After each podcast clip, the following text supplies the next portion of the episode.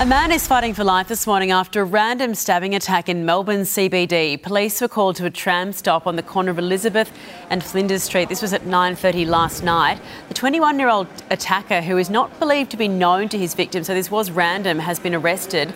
Police have yet to lay charges and are asking anyone who was there or with CCTV or dash cam footage to call Crime Stoppers.